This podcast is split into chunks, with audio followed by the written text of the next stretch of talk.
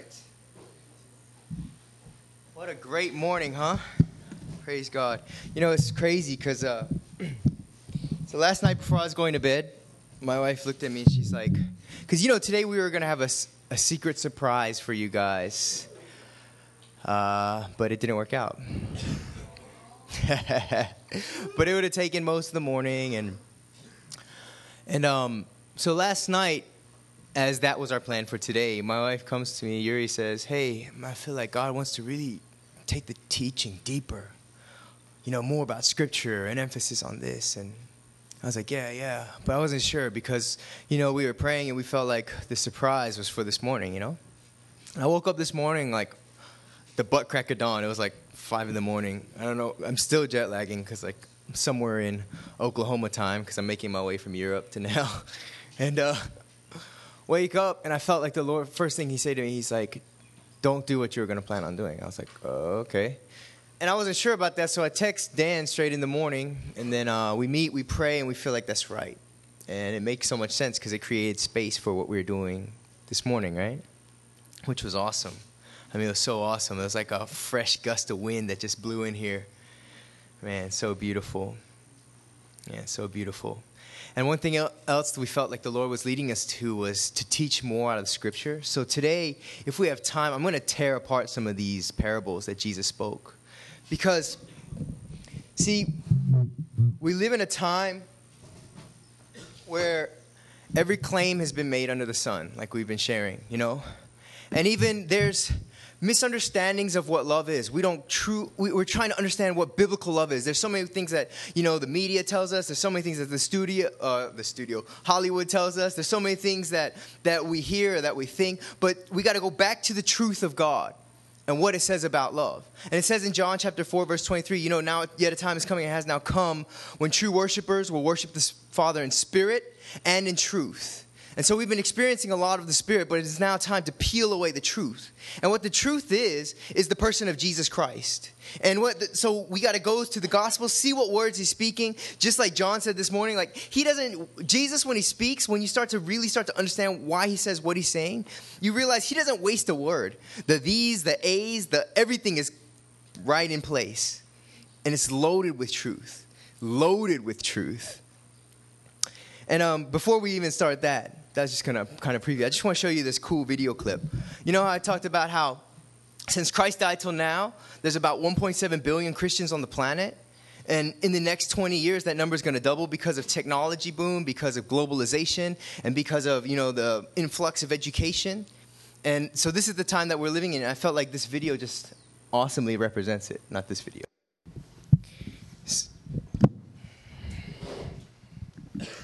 Yeah. So, since Christ died till now, there's about 1.7 billion Christians on the planet. And because of globalization, because of technology boom, as you can see here, this number is about to double. And some say that's like a small estimate. Actually, it could be even sooner than that. Where you guys are living in a time where there's where the call to all is going on. This is a global initiative to unify the whole body of Christ. Before the world was too big to do something like that, and now every day, every moment, the world is getting smaller and smaller by the second, which is allowing some of these more connections that are starting to happen. And then, you know, we, we spoke on Matthew 24 and all the things that are kind of pointing to this end age. Another thing was that I didn't mention last time was war and rumors of war, right? So since they said since the 1960s till now, there's more. There's a hundred new conflicts that have been recorded and rumors of war. Ever since the political system, you know, between um, red and blue, right? The Cold War between the US and Russia and all their little alliances on each side. The moment that it busted down is the moment that our political system globally became more fragile than it has, has ever been before. And now each each nation is kind of like on their own, speaking and politically and trying to hold their ties with one another. And there's just this fragile state. And we're just kind of waiting for one person to press the button. We live in a time when every claim has been made under the sun, in a time where you're just loaded up with information and with knowledge and information and knowledge and information and knowledge. And it's great because I think as Christians we need to be well versed in these things. Yet, I think what will separate us is not information, it'll be our experiences with God. It'll be the testimonies that you've been sharing. It'll be when people like Kurt go out on the streets of Kona and just with the raw power of God lay hands on someone and they're healed. It defies every kind of logic possible. And I believe in this time that we're in, there's going to be the most extravagant love that is ever released on the planet. And that it'll come through his bride, through his body, through you guys. An extravagant love for Jesus, which will then, of course, result in extravagant love for your brothers and sisters, your neighbors, the most marginalized, the oppressed, the hungry, the thirsty, the single mom, the unemployed, those who are dying of HIV and AIDS, those who are hungering. There's about to be, and I feel like in this time, love is going to be the only thing that really stands the love of Christ. An extravagant love for one another. An extravagant love for one another. And there's gonna, this is going to be the mark, and it has been the mark since the very beginning. That will be like, man, there's something different about them. It says in John chapter 13, verse 35 By the way you love one another, people will know that you are my disciples. Because there'll be this oozing love that comes out of each and every one of you. And people will be like, that's not normal. And they'll see the way that you even love those you don't even like that much. And then they'll take it to the next level and they'll see that you have a love even for your enemies. And they'll be like, this is crazy. This is crazy. And the greatest transformational agent, this love, this love of Christ, is going to consume the planet and take it over.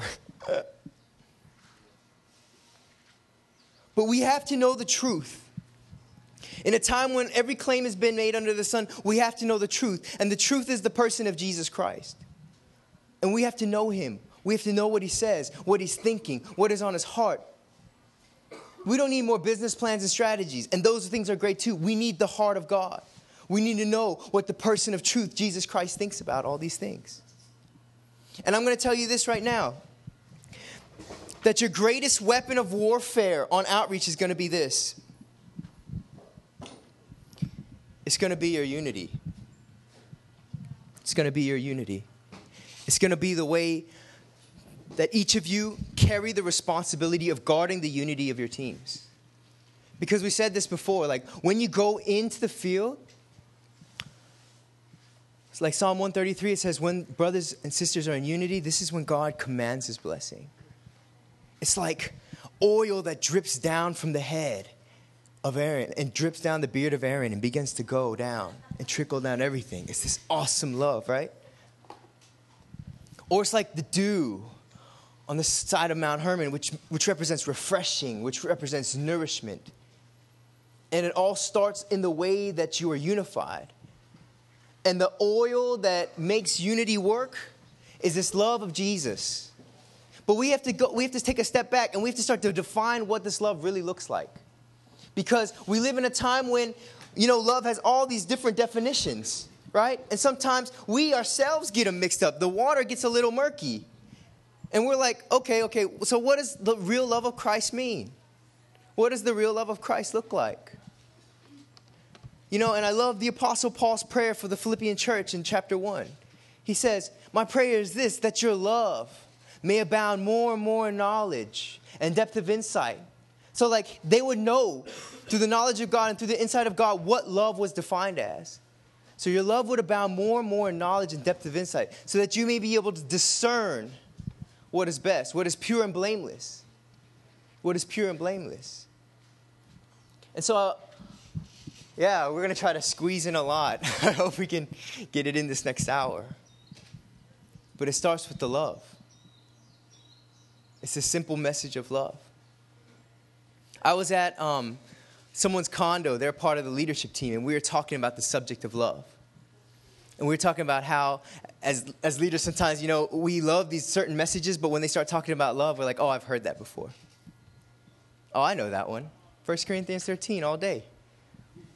I'm here. I'm loving people. I'm doing what's right. And then you realize, like, oh, the moment you're not listening is the moment that you forgot that you don't have it and that you need to refresh yourself once again about what this love really means. So, unity and love, the greatest weapons you'll ever have on outreach. And yeah, we're going to dive right in. You guys are on the China team, the New Zealand team, Afghanistan team, the Thailand team. Am I missing a team? Israel. I always forget Israel on purpose because it's Ryan's. Oh, yeah, that one. That's Ryan and I's friendship. All we do is bash each other. He's like my brother in that way. But God has handcrafted these teams, right? Custom made them. We talked about DNA code. Three billion characters in a single person's DNA. It would take me 93 years to read Matt's DNA code. And yet he's formulate God's formulated a team, hand chosen each and every one of you to be a part of this specific team that you're a part of, going to China, let's say. At this specific time of what's going on in China with the huge boom of believers, tens of thousands a day, because he knows the way that you will be together as a group in that situation at that given time.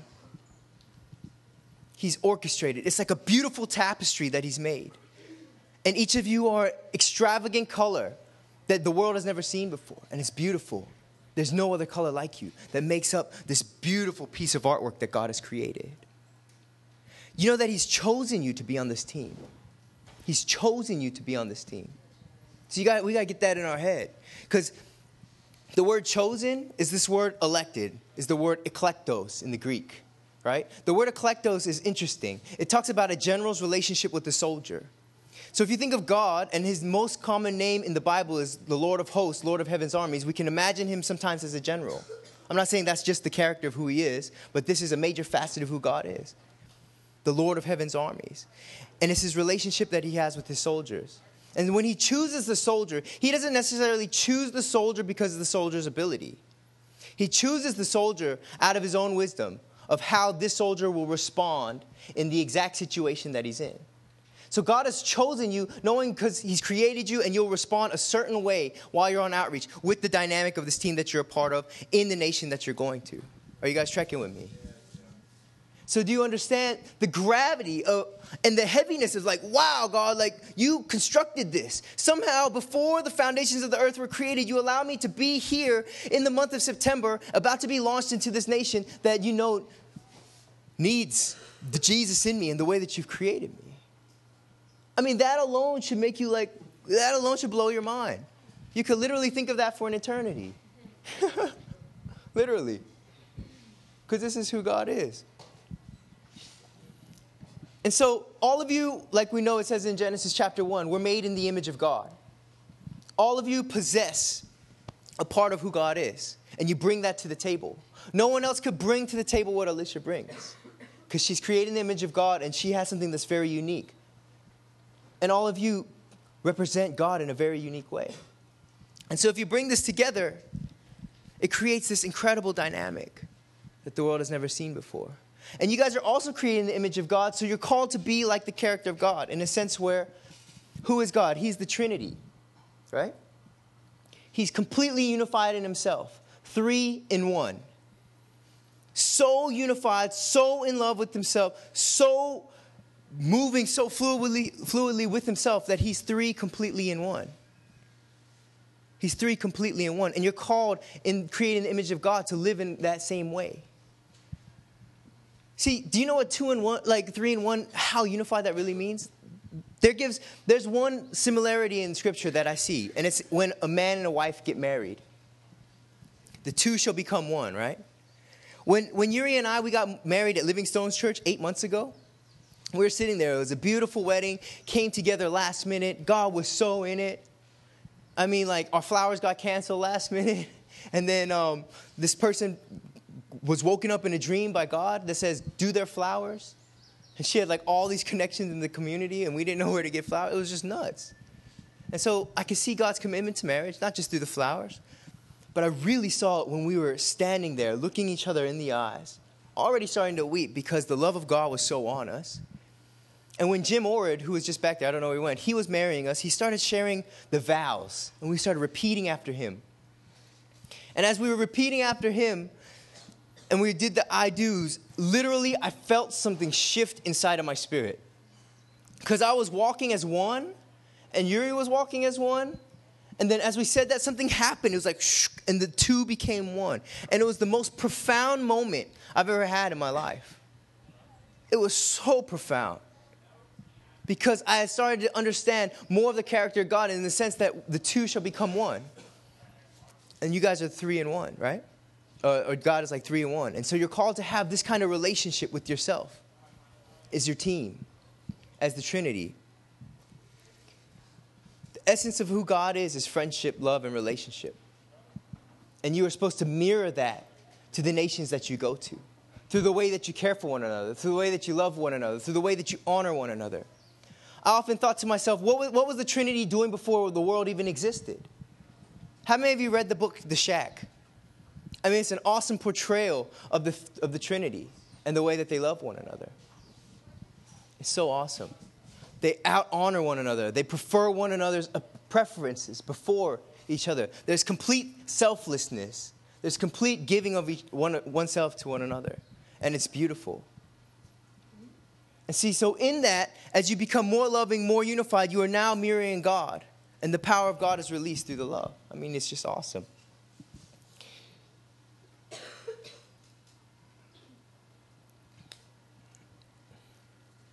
Flip my notes. See, the enemy is going to go after your unity. And I bet you that he's already started now with little baits of offense, with little ways of making you guys get annoyed with each other at times. I mean, we're all human, we're all, we're all flawed in many ways. And, and the thing is, we have to be aware.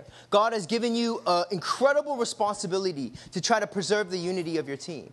He's given you incredible responsibility. Like when we think of what He's entrusted us with, the fear of the Lord should come on us and say, Man, I need to fight for my team's unity. I need to fight for us to learn how to love one another. And it starts with my own actions. It starts with my own actions. Good catch.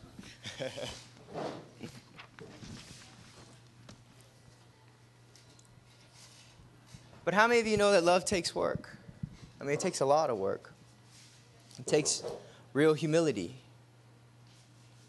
You know, I love what it says in Philippians chapter 2. It says, Do nothing out of selfish ambition or vain conceit but in humility, consider others better than yourselves. How tough is it to put someone else in front of you? How tough is it to put their needs in front of you? It takes a real humility. I'm, I'm learning this humility as I've gotten married because there's selfishness inside of me that I didn't even know I had. You know how you know that you're selfish? You put yourself beside another selfish person because we're all human and we're all selfish, right? And so now you guys have preferences and you're arguing over it. See, when I was single, I could do what I wanted.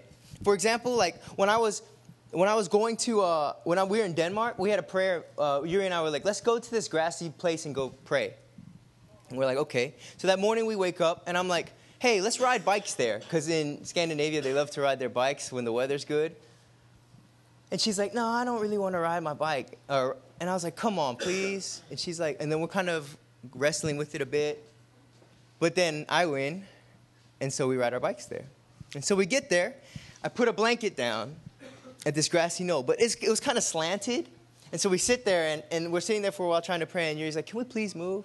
She's like, It's kind of uncomfortable. And I was like, No, let's just stay for a little bit. We could just press in. You know, we're in the middle of prayer. And she's like, Please. And we kind of argue a little bit, and then she wins, right? And I had a crazy revelation because when we got back home, I realized that, you know, um, if I was single, I could have just chose to ride my bike and no one would have cared. And I could have co- chose to place the blanket down on the grassy knoll and I wouldn't have needed to move because I didn't have another preference. But now that someone else was in the picture, I now have to die to myself and put someone else before me. I now have to say, oh, I, I now have to think about maybe not riding bikes or maybe not putting my blanket on that spot. It wasn't selfishness before when I was single, but now it is because there's someone else around me. Is this making sense? And so you're going to see that a lot on outreach. Because there's going to be a, and that's only two people, you know what I mean? So when your teams are like seven, eight, 10, 12, I mean, there's like 11, 12 people you're going to have to put, or even more, there, there's going to be, a, there's going to be even more people to prefer before yourself. Prefer before yourself. And and you got to be really careful. This is the word that I received when I was praying for you guys one morning was the word offense. So there's this book called Bait of Offense by John Bevere. It's an awesome book if you get a chance to read it. Have any of you read it before? Maybe not. And so, so it talks about the bait of offense. See, in Luke chapter 17, it says this. It says, beware, because, you know, Jesus says to his disciples, pretty much everyone's going to offend you, right? So beware of that. And then it goes on, and, and, and see, the bait of Satan is offense because of this. So there's this word, this Greek word called scandalon, and it's a bait stick. It's like a, it's like a stick that stands up. And then on top of that bait stick is the piece of meat. And this is a trap, you know, that they create for birds and small animals to try to, to try to get them. And so when the animal comes and bites, bites this bait stick, what happens is, is that they uh, get trapped in the trap. So he talks about how the bait of Satan is actually offense because it's not necessarily sin just yet, but the moment one of you bite on an offense that someone has against you is the moment you get stuck in this trap and you start moving around and, and it gets tighter and it gets tighter and it gets tighter and tighter. And see, the thing you got to know about someone who's offended is this. It says in Proverbs chapter 18, verse 19, that a brother who's offended is harder to win than a, a fortified city with walls. So, what it's saying is that when a brother's been offended and he's bit into that offense, all of a sudden he becomes like a city that's surrounded by walls. He's protected, he's keeping himself in, he's not wanting to move forward, he's hiding behind his walls. And it's hard to win him over because these things have already gone up. These things have already gone up. And so it's so important not to bite into this offense. Let's all go to Luke chapter 17.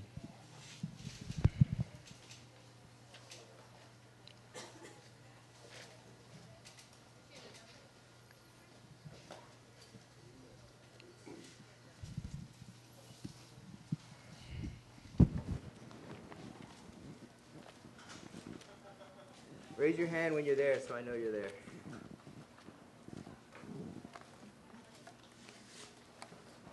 All right, sweet. I had another podium.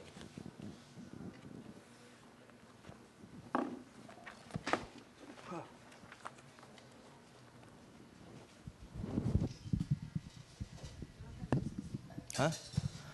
Uh, chapter 17. I think I'll be okay. Thanks.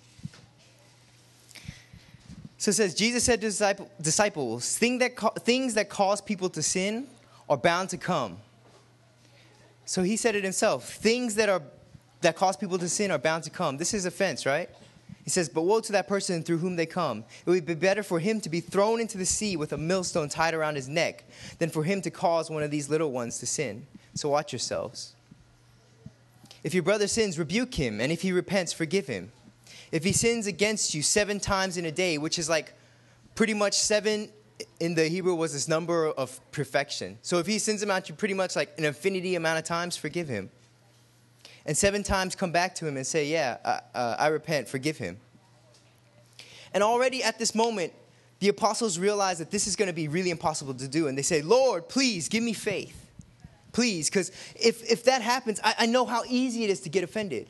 And I know how easy it is some, for someone who's going to wrong me and to sin against me. Please give us faith, because I don't think I can forgive them after a while. Because how many times do we, all, do we give up bringing that, that kind of forgiveness to one another? And then it goes on the apostle said to the Lord, Increase our faith. He replied, If you have faith as small as a mustard seed, you can say to this mulberry tree, Be root, uprooted and planted in the sea, and it will obey you.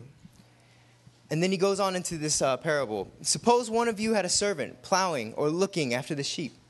Would he say to the servant when he comes in from the field, Come along now and sit down to eat? Would he not rather say, Prepare my supper, get yourself ready, and wait on me while I eat and drink?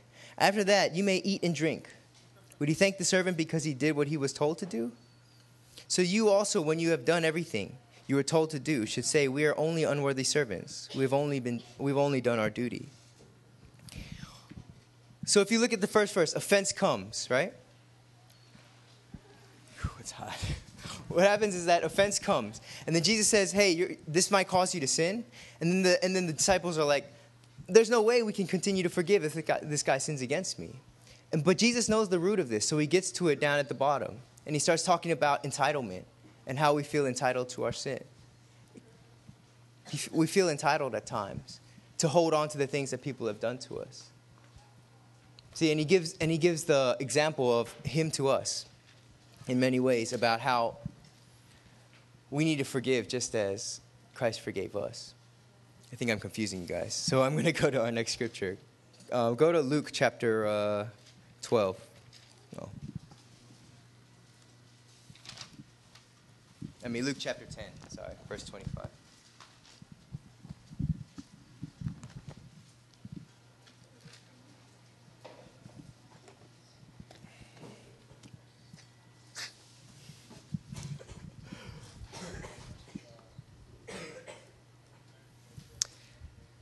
So I think I'm trying to cram too much into this time. So we're going to really plow through this one.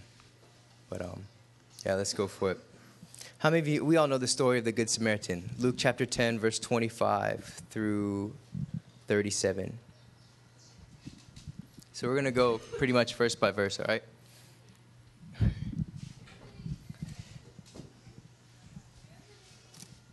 It says, On one occasion, an expert in the law stood up to test Jesus. Stop there. Okay, an expert in the law was someone who was well versed in the scripture. He understood the 613 law, laws of the Torah in and out. In and out. So he comes to Jesus. But the thing is, you got to notice this is that he stands up. What does standing up usually mean? What does standing up usually mean? It's a sign of respect, right? It's a sign of respect. So, an expert in the law stands up and he calls Jesus teacher, which is also another respectful name. So the expert of the law is acting respectful, right? Are we all trekking? But then there's this funny word. It says, but he came to test Jesus. He came to test him. And he said, Teacher, he asked, what must I do to inherit eternal life? The word eternal life is the word olam haba. There's two, two words for life the first one is bio, which is we know biography and all these things. And then the other one is olam haba, which means how then do I live a life that is completely in harmony with God? How then do I live a life that is pleasing to the Lord? How must what must I do to inherit eternal life? But we got to remember that he has an agenda in mind because he came to test Jesus. So probably in this testing, he's not going to come with the real question that he wants to ask. Does that make sense? He stood up, he calls him teacher, but inside of his heart, there's something that's deceptive, something that wants to pin Jesus, something that wants to put him in a corner, something that makes him want to, an- to get Jesus to answer a certain way. And so he asks him this question What must I do to inherit eternal life? Jesus responds, What is written in the law? I love that Jesus responds in questions. You know, it says he responds in questions over 300 times. So when people ask a question, he usually never answers it. He always responds in another way, which is awesome. what is written in the law? He replied. How do you read it? The expert in the law said, Hey, love the Lord your God with all your heart and with all your soul and with all your mind, or with all your soul and with all your strength and with all your mind, and love your neighbor as yourself. This is an answer we've heard Jesus give before that we talked about, right? So he gives the exact answer that Jesus has given to him. And then Jesus says to him, You've answered correctly. Jesus replied, Do this and you will live. Ha ha. So Jesus flipped the script on him, and now this guy has to come with his agenda. Because if you look in the next verse, he says, But he wanted to justify himself. So now Jesus, through answering, he flip flops the thing on him. And, and now this guy has to be like, But he wanted to justify himself. So he asked Jesus, Who is my neighbor? So, who is my neighbor is actually the real question that he wanted to ask. He's forced now to play his hand. See, the thing about who is my neighbor is that it was a question about, and, and one of hot debate back in the day. It was a hot debate back in the day. It was about, because there was this worldview that the Jewish laws and the experts in the law were all about themselves. They thought, hey, we as Jews were the chosen people. We as Jews were the chosen people. We were predestined. We were born from above. We're better than the rest because God has picked us. And he's thinking, hey, if I tell Jesus if I tell, and he was thinking, hey, if I, if I say this to Jesus and he says that someone outside of, outside of uh, being a Jew is our neighbor, then I'm going to pin him and I'm going to get him. Does this make sense? And so Jesus responds in incredible brilliance and he goes into this story. In reply, Jesus said, A man was going down from Jerusalem to Jericho. I'll show later. There's a so the journey from Jerusalem to Jericho was 17 miles long. And it was a really narrow and windy road through many hills. And it was known, it was infamously known for people who, who would walk down that road and get beaten all the time. You know, because robbers could hide behind the, and be tucked away in the corner, and the moment when someone walked by, they could grab them, beat them, and steal their money. So as Jesus, he's thinking about this as he's telling this story. In reply, Jesus said, A man was going down from Jerusalem to Jericho when he fell into the hands of robbers. They stripped him of his clothes, beat him, and went away, leaving him half dead. You have to understand these two details. The first thing is that there was two ways that people were recognized back in the day. It was by the way that they were dressed, because of their cultural dress, right? So you know that we're American when we wear tennis shoes, or you know that someone's Afghan uh, or, or Muslim if they're wearing Muslim traditional clothes. So he was stripped of this thing that would identify him of who he is, of his clothes, right?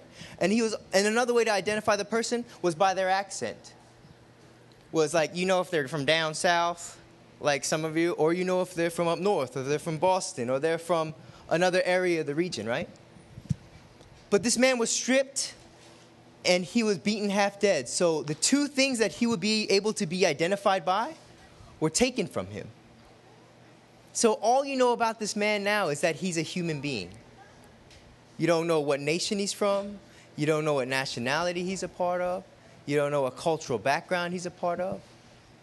And see, Jesus is already indirectly tackling this understanding of worldview because they thought they were chosen, that it was just them. But now there's a man who's completely unidentifiable. He's just human.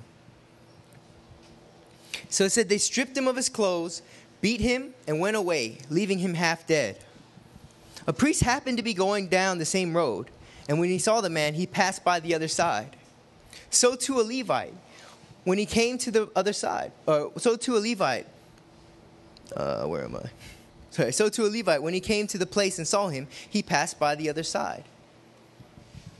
The funny thing about the road from Jerusalem to Jericho is, is that it's really narrow. So if I was walking down this road, you know, sometimes when we read this, we think that he was like way on the other side, like he doesn't want anything to do with him. But actually, passing by the other side would be like me right here and him being right there. So the road was really narrow.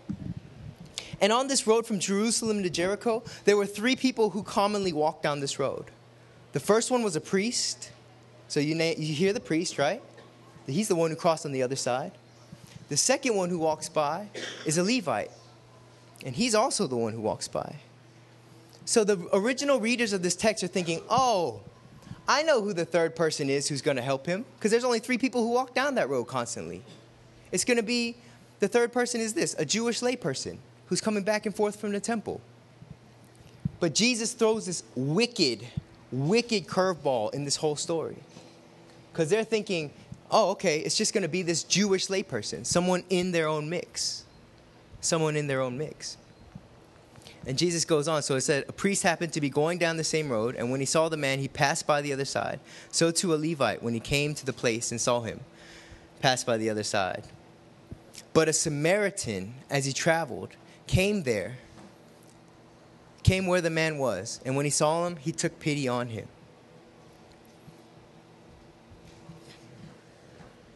See, you have to understand that when Jesus said Samaritan, this threw off the whole story because they thought it was going to be a Jewish layperson. But he says Samaritan. Samaritan was the person that they hated the most. They hated them. They would have church services in their synagogue that would just bash these people. Imagine going to a church service and they're like, after worship and after fellowship, we're going to have a time to bash the Afghanis and the Muslims and the Taliban. That, that's really what it was, right? Like, this is kind of their understanding. Like, this is how much they despise the Samaritans. They wouldn't even dare say the person's name. And now, it's the third person who's helping them is actually his mortal enemy. You understand this? And he's asking the question who is my neighbor? Who is my neighbor? Is it possible that Jesus is now starting to shift towards saying that their neighbor might be the person that they ex- hate the most? Is this making sense? The person that they hate the most? Because he said, Who is my neighbor? Who is my neighbor? And he points them to them to the Samaritan, the person they can't stand. And this is changing their whole paradigm. Because Jesus said, What? Love your neighbor as yourself. And he's now saying, Love your enemy as yourself. So, but a Samaritan, as he traveled, came where the man was, and when he saw him, he took pity on him. He went to him and bandaged his wounds, pouring on oil and wine. It's funny that they use oil and wine because this is what the priests and the Levites would carry with them. And he's using the very thing that the expert of the law thought the other guys would use, but you know, it's like his enemy is actually using the very things that he's using. It's just so profound. Then he put the man on his own donkey, which was a sign of respect, took him to an inn, and took care of him. The next day he took out two silver coins and gave them to the innkeeper. Look after me, he said, and when I return, I will reimburse you for extra expense, uh, for any extra expense you have may, you may have. So he not only uses oil and wine, what they use, he throws him on his own donkey, which is a sign of respect. He puts him in an inn, pays for his room, and says, even on top of that, if it goes over, just in case it goes over, because it, if it goes over, the man who's wounded has to pay wound, uh, pay pay taxes or whatever and will be in bondage to the innkeeper. He says, even on top of that, I will give you what extra it takes, just in case, to make sure that this guy is okay. And so Jesus then, after he's done telling the story, says this Which of these three men do you think was a neighbor to the man who fell into the hands of robbers? Was it the priest? Was it his own kind? Or was it the Levite? One of the religious leaders? Someone, or was it his neighbor? Or was it the Samaritan? So he's saying, Who is his neighbor? Is it possible that when Jesus says, Love your neighbor as yourself, that he's talking about your enemy? Why do you think Jesus would be saying that? Because he knows if you know how to love your neighbor, I mean, if you know how to love your enemy, the one who's persecuting you, the one who's slapping you around, the one who's constantly slandering your name, the one who's tearing you down, if he knows you can love that person, he knows you can love everyone in between.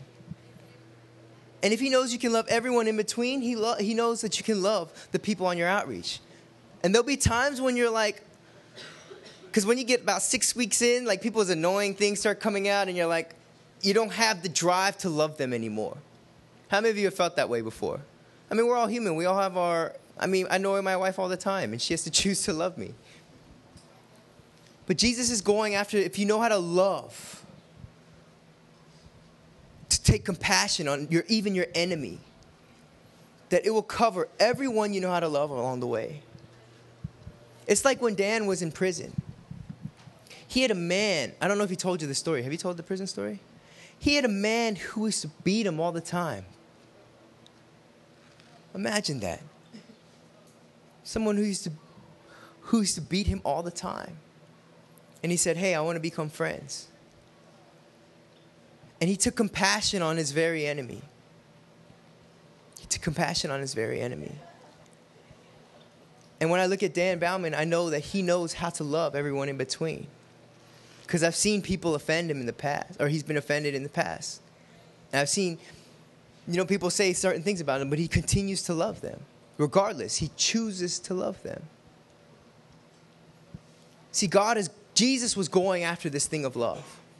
Because often at times, we only want to love those who love us. It's easy to do that, right? Do you know how to love your enemies and everyone in between? And it starts to grow on you because we can't do this overnight. When I was on my outreach team, it was only two other single guys. We had a team of 20. Most of them were families. And so I had just gotten saved, and you know, we're, we're going on this outreach. And we decided to read The Purpose Driven Life together. How many of you guys have read that book? It's the most Christian book on the planet. He's like, so we decided to read The Purpose Driven Life together. But you know, as ministry goes on and as outreach gets a little more busy, you don't want to stick with it every day because you have to read one chapter a day, you know? And so I fell a few chapters behind. And they come to me one day, they're like, Sono, hey, can you catch up on your reading so we can discuss these chapters together? And I'm like, uh, man, I'm tired, man, you know? Like, and I'm playing Game Boy and just hanging out. And he's like, please, could you read this book? please, we want to catch up and read more. And I was like, man, I'm busy right now. Can't you see? I'm playing the Game Boy.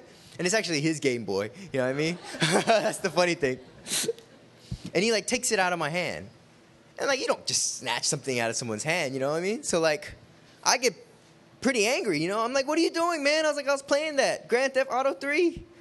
And he was like, you gotta read the book, man. And they kept on pushing me and pushing me. And I said, okay, I'll read your effing book. And I took it, threw it across the room, walked out.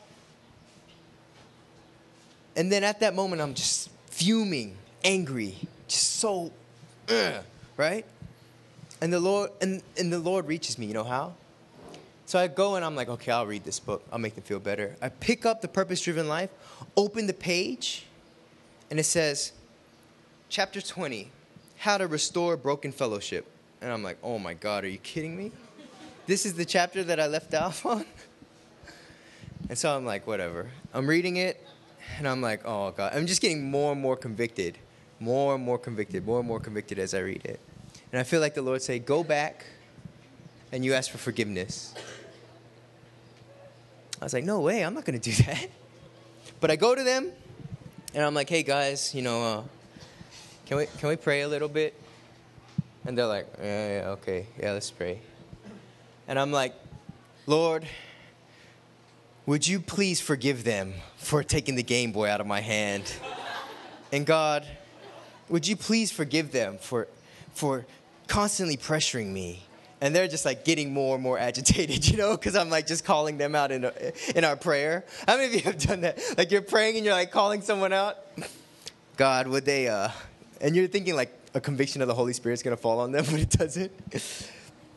And then I saw at that moment that it was just getting more and more tense. You know when it gets tense and people can feel it? It was like that, right? Like it was getting tense. Like this girl from our team walked in and she's like, uh uh-uh. uh She knew something was wrong and she turned around and left. She's like, I'm not getting involved in the middle of that.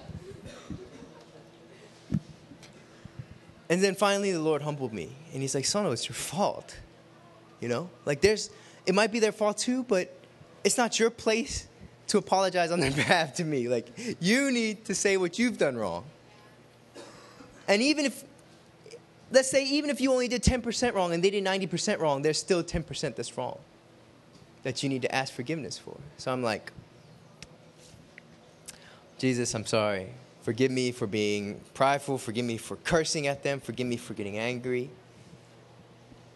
And as I continued on, it was like, and chose to go under and to humble myself and to prefer them.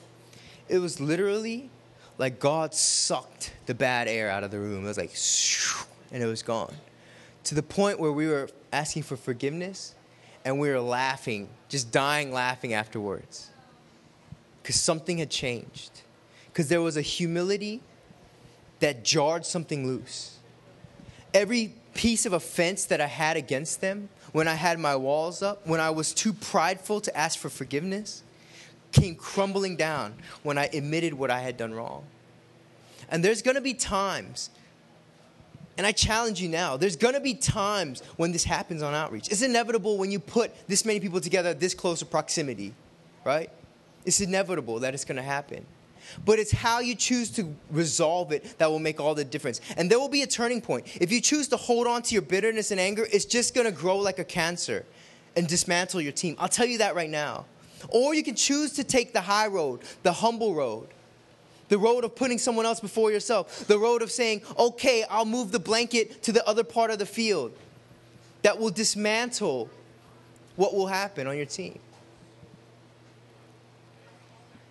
See, God was going after this thing of love and reconciliation and forgiveness and humility in the, in, in the passage. Who is my neighbor? Because he knew if you knew if you could love the very person you hated, that you could cover every single person in between. Because what happens when you humble yourself and ask for forgiveness is that you plant a cross exactly where you are. See, it says in Second Corinthians that God has given us the ministry of reconciliation. So as you release the very forgiveness that was placed on the cross, like you're releasing the power of God. You're releasing the power of God, of His love, of this transforming love that will take a hold of your team and that will be the greatest asset, the greatest power that you have on your outreach. It changes everything. One day, my friend was at was at a uh, he just got here. He had been staffing here for two years. He got radically transformed, came from a similar background as mine. Went back to his home in Atlanta, and all his friends are unsaved, and they're like, hey, welcome back. We want to take you to a bar. And he's like, okay, let's go. He's like, yeah, I'll just have a beer with them and just hang out. So while, and see, he was kind of like the man in Atlanta in certain circles. And he had gone back. He'd been gone for like two years. So he gets to this bar, he's hanging out with his friends, and then all of a sudden this guy bumps into him. And he's like, oh man, I'm, I'm sorry, I didn't mean to bump into you. And this guy goes, what'd you say to me? And he's like, nah, man, I'm just here chilling, you know, with my friends. I just got back from this missions organization. And next thing he knows, this guy hits him, bam, just punches him in the face. And he's like, and then the whole bar stands up. Because my friend was kind of like the man in, at one time in Atlanta. The whole bar stands up, and the moment this guy who had hit him, re- he realized what he had done wrong. He's like, oops, I, I just touched the wrong person. And so at that moment, my friend who got unrightfully hit in the face had to make a decision. He can catch offense and fight him back. Because all of his friends were ready. They're like, hey, just say the word. We'll hold him outside in the parking lot and you can punch him as many times as you want in the face until you feel better. And he had a choice. He can either catch the offense, it's a serious offense too, right? He got punched in the face. He could either move away from Christ and think he's entitled to take revenge, entitled to get, grab this offense and to make and t- to have repercussions on this offense that he can, or he could choose to do what Christ would do, which is what? Which is forgive him. And so at that moment, he needs to make a decision.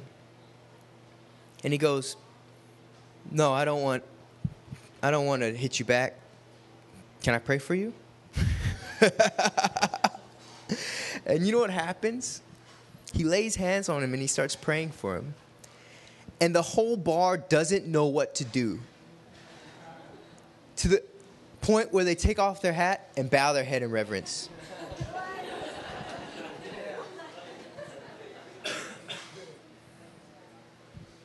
That is the power of God. Yeah, yeah, bowed in respect. They didn't know what to do. They're like praying with them. They're like, uh, okay, I guess this is cool. Some of them are like swaying back and forth because they had too much to drink, so they're trying to like. and the whole bar bows their head in reverence. Why? Because he chose not to take the offense, and he chose to go the high road and humble himself. He has every right, according to the world, right? He has every right, according to the world, to get back at this guy. I would say even Christians would argue, yeah, punch him back at least one time. Eye for an eye. Right? But what he chose to do was to plant the cross of Jesus Christ right there at that moment, at that place, by what? By taking the humble road. And by still preferring this guy who had just punched him in the face. To prefer him. See, there's going to be times, like I said on your outreach, when you're going to get offended. And they're probably going to be little offenses. I don't think anyone's going to punch you in the face on your outreach, on your team. Maybe you might be tempted to, but I hope it doesn't happen. and in that time, you have to have a sober and honest judgment of yourself. You have to have the most sober and honest judgment of yourself, saying, honestly, looking at me like, okay, is my pride welling up and am I starting to feel offended? If that's the case, God, deal with me right now as we speak. Help me walk through this. Help me not hold on to it and become embittered. Help me not hold on to it and become angry. Help me not hold on to it and begin to slander and to gossip. Because that's what happens, right? When you get offended, all of a sudden you start slandering the person on your team. And then what happens is that they st- it starts to formulate uh, they start to formulate an opinion about the person you're talking about. And then it spreads. And then what happens is like that now there's two people or two sides, right? People who agree with this story that's not objective at all, and people who agree with this story, which is not objective at all. And it turns into this giant, tangled up mess of miscommunication. Because a simple offense grew and it turned into a cancer. It turned into a cancer that completely dismantled a team. Really, I felt like God wanted me to go after this thing because it's so important on outreach. We're called to love. Remember John 13, 35? By the way that you love one another, people will know you are my disciples. We are called to love with an extravagant love, one that constantly puts other people in front of us. We're continue to be called, be marked by this love. And there's another story, a, even a greater degree. There was this missionary family in Turkey. They had two young children. They had been waiting years to follow their call for God to Turkey. And Turkey is an Islamic nation, but it's not so militant, right? And so they start their ministry there. They're working with some underground churches. And what happens is that one of the Islamic militant dudes acts like he's saved. And then he begins to form a relationship with the father of this young family. And as he continues to deceive him, one day he kidnaps him. He kidnaps him. They torture him for days. It's gruesome. They torture him for days. To the point where sooner or later he has to die and they kill him. This news hits the streets. The wife finds out that they are going to follow the call of God. Two young children gave up everything to do what's right. The father was killed, taken from them. It's not fair, right? So, what happens is that the news starts to spread to the point where the media starts to get involved. And they finally locate the woman whose husband was killed. And they find her. They're like, "Hey, can we get? Can we ask you a question?" She said, "Yeah." If you can say anything to the killers right now, the ones who made your children fatherless, the ones who made your children fatherless, the ones who killed your husband, to the ones who tortured your husband. He suffered anguish. I mean, he just suffered incredible pain that many, many of us will never even know.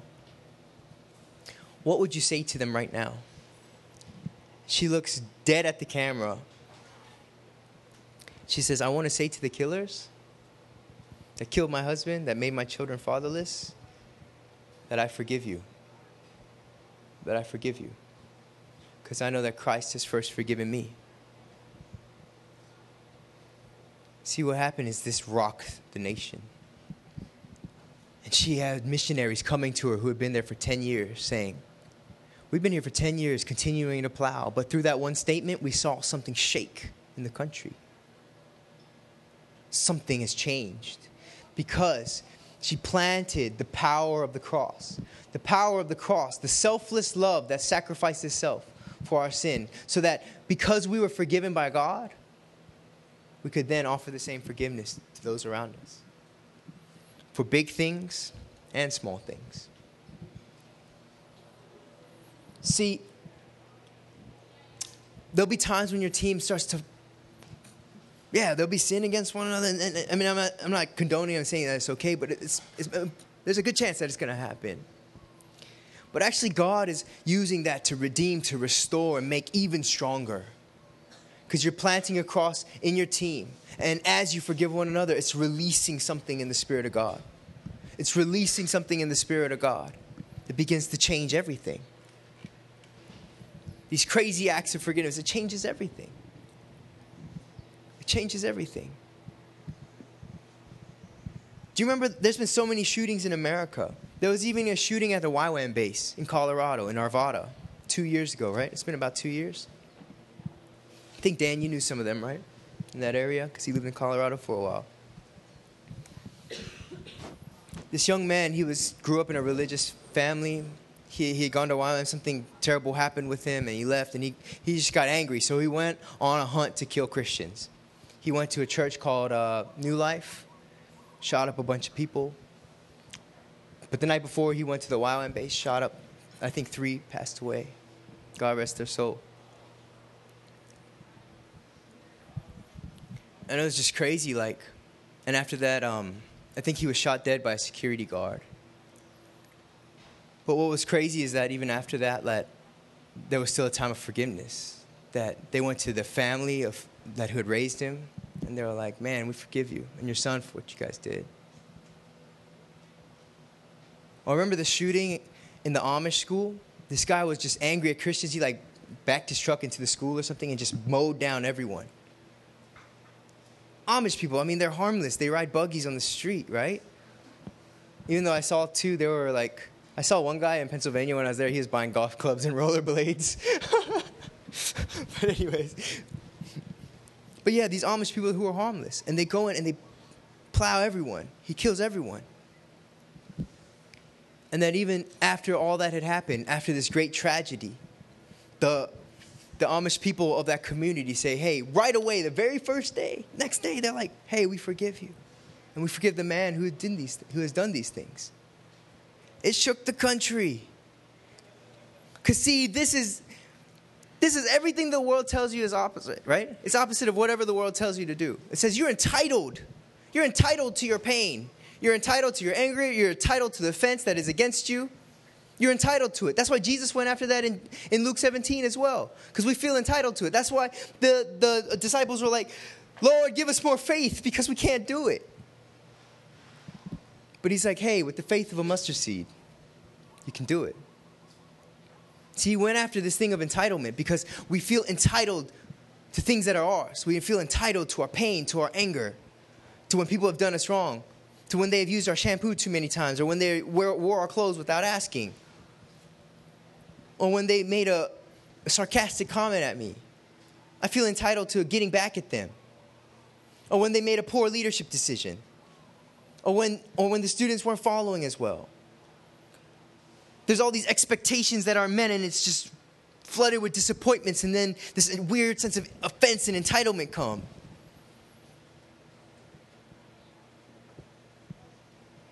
God is wanting to go after that. And so I felt like this is a word, more than anything, a word of protection from the Lord. Because unity is the strongest weapon of warfare that you have. Because why? Because he talked about the power of the cross of Jesus Christ today, right? And how you walk in the authority of Jesus because of the blood of the cross. If you walk in unity, you're walking as the body. You're walking in the power of the cross completely, in love in honoring, being like the Trinity, bringing God to this place, watching the commanding, the, the blessing of God commanded on the earth, like it said in Psalm 133. And each of you have a huge responsibility to fight for it, to pray in your quiet place for it, to see when things get out of control, to come and to honor and do it in a loving way to keep your eyes open for it and to begin to rebuke it when it comes. To begin to talk with gentleness to one another about these things. To continue to move in the opposite spirit rather than slandering, to constantly encourage one another, constantly edify and build one another up. You have a responsibility to fight for your team. Why? Because it's the right thing to do. Why? Because that's what Christ has called you to do, is to fight for your team so that you'll be the biggest blessing not only to them, but also to the place that you're going. It makes a world of difference. It makes a world of difference. And we're all responsible. There's a mandate on our lives to fight for this thing. To fight for this thing. So actually, I, I want us to cry out together in our outreach teams. I know you guys are broken into your outreach teams a lot and I could see as I was sharing, people kind of looking back and forth at each other because there was things that were resonating when we were sharing these things. To cry out, to cry out, to cry out for God, to, to, and to fight for the unity for your team. And to say, God, fill us with your heart so we know how to love. Fill us with your heart so we know how to love. Fill us with your heart that pumps the blood of Christ and that circulates the Spirit of God within us. Help us, Lord, to go after this thing of unity.